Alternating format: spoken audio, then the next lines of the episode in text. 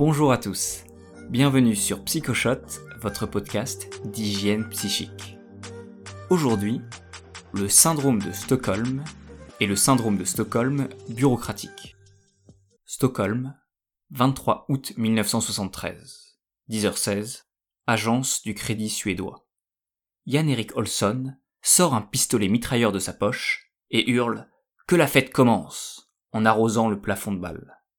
Immédiatement, tout le monde se met à terre, et Olson se dirige vers le directeur pour obtenir l'accès au coffre. La police arrive rapidement sur place et boucle le quartier.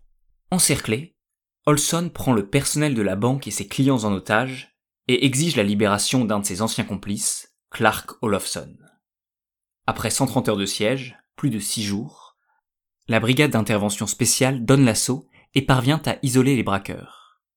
Mais à leur grande surprise, les otages refusent de sortir de la banque car ils craignent que les braqueurs soient blessés par la police. Dans les années qui suivirent l'arrestation, Olson et Olofsson recevront régulièrement des visites des anciens otages en prison. Ce fait divers donnera naissance au fameux syndrome de Stockholm, qui désigne l'attachement d'une victime à son bourreau. Ce syndrome a depuis été observé dans des dizaines d'affaires de braquage, de kidnapping ou de violence conjugale, et est devenu un phénomène culturel, du dessin animé La Belle et la Bête à la série d'espionnage Homeland. La série de braquage La Casa del Papel y fait même directement référence en montrant un braqueur qui explique le syndrome de Stockholm à une otage qui est en train de développer un syndrome de Stockholm. Parce que t'es là contre ta volonté, Monica. Mais t'as un syndrome. quel syndrome? De Stockholm. T'es amoureuse de, du fils de pute qui te séquestre. C'est parce que tu perds la boule. C'est pour ça que tu fais comme si j'étais ton fiancé. Mais c'est une maladie, ça. Peut-être connaissiez-vous le nom de ce syndrome. Mais connaissez-vous les mécanismes psychologiques qui conduisent une victime à protéger son agresseur? Pour mieux comprendre, plongeons-nous dans la tête d'une cliente de la banque du crédit suédois, Birgitta.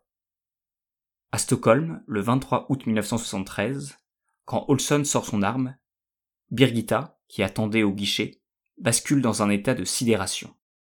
Le choc gèle sa réflexion.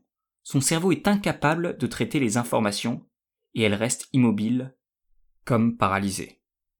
Ce comportement est souvent observé chez les victimes d'attentats terroristes qui restent debout au milieu d'une fusillade, hébétés, sans chercher à se protéger du danger. Cet état de sidération est le fruit de notre confrontation avec l'imminence de notre mort. Pour Sigmund Freud, le père de la psychanalyse, Personne ne croit à sa propre mort, car dans son inconscient, chacun est persuadé de son immortalité. Heureusement d'ailleurs, si nous parvenons à travailler, jouer, rire, aimer, c'est précisément parce que nous sommes capables d'oublier que nous pouvons mourir d'un instant à l'autre. Eric Torres, médecin commandant et auteur d'un livre sur le sujet, explique que l'irruption soudaine d'une telle violence brise d'un coup le fantasme d'immortalité de Birgitta. Cette prise de conscience bouleverse ses certitudes, lui fait perdre ses repères. En quelques secondes, sa réalité s'est effondrée. Cet événement hors norme met les otages en situation d'impuissance totale. Eux qui étaient des adultes indépendants, libres de leurs faits et gestes, se retrouvent maintenant sous l'autorité absolue d'Olson. La satisfaction de leurs besoins vitaux, boire, manger, uriner, est conditionnée au bon vouloir du braqueur. Cette dépendance totale entraîne une régression infantile. Les otages sont comme des bébés dépendants de leur mère. Après cet effondrement psychique, Birgitta doit redonner un sens à sa réalité, et c'est à ce moment que se développe son attachement pour Olson. Le syndrome de Stockholm est avant tout un mécanisme de défense. L'attachement à l'agresseur permet de neutraliser la terreur qu'il inspire à l'otage.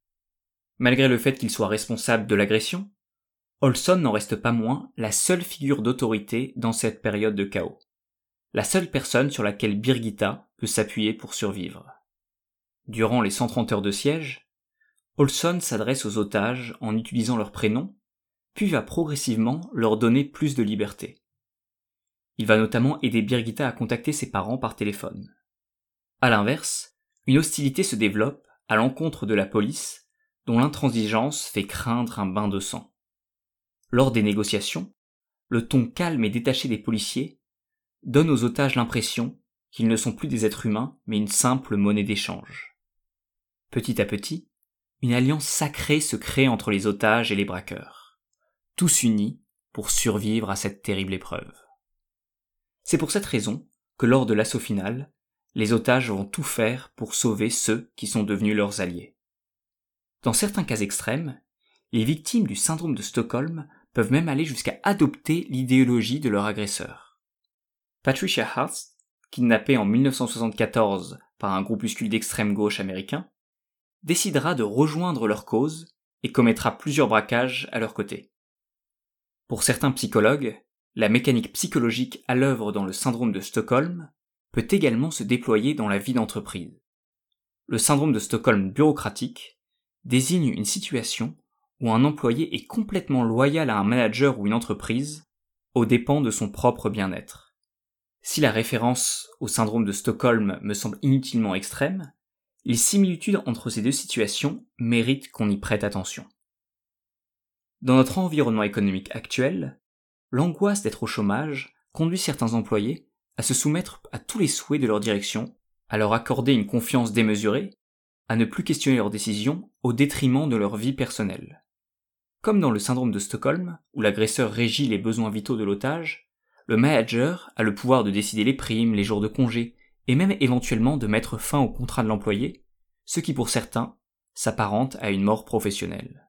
Assumer que leur environnement professionnel est toxique entraînerait une remise en cause extrêmement coûteuse, puisqu'ils devraient porter plainte et s'exposer à d'éventuelles représailles, ou démissionner et sans doute se confronter à un chômage de longue durée. J'imagine ce que vous vous dites. Bien évidemment, la crainte d'être licencié ne peut être comparée à l'angoisse de recevoir une balle dans la tête. Mais comme souvent en psychologie, le plus important n'est pas la réalité, mais notre perception de cette réalité.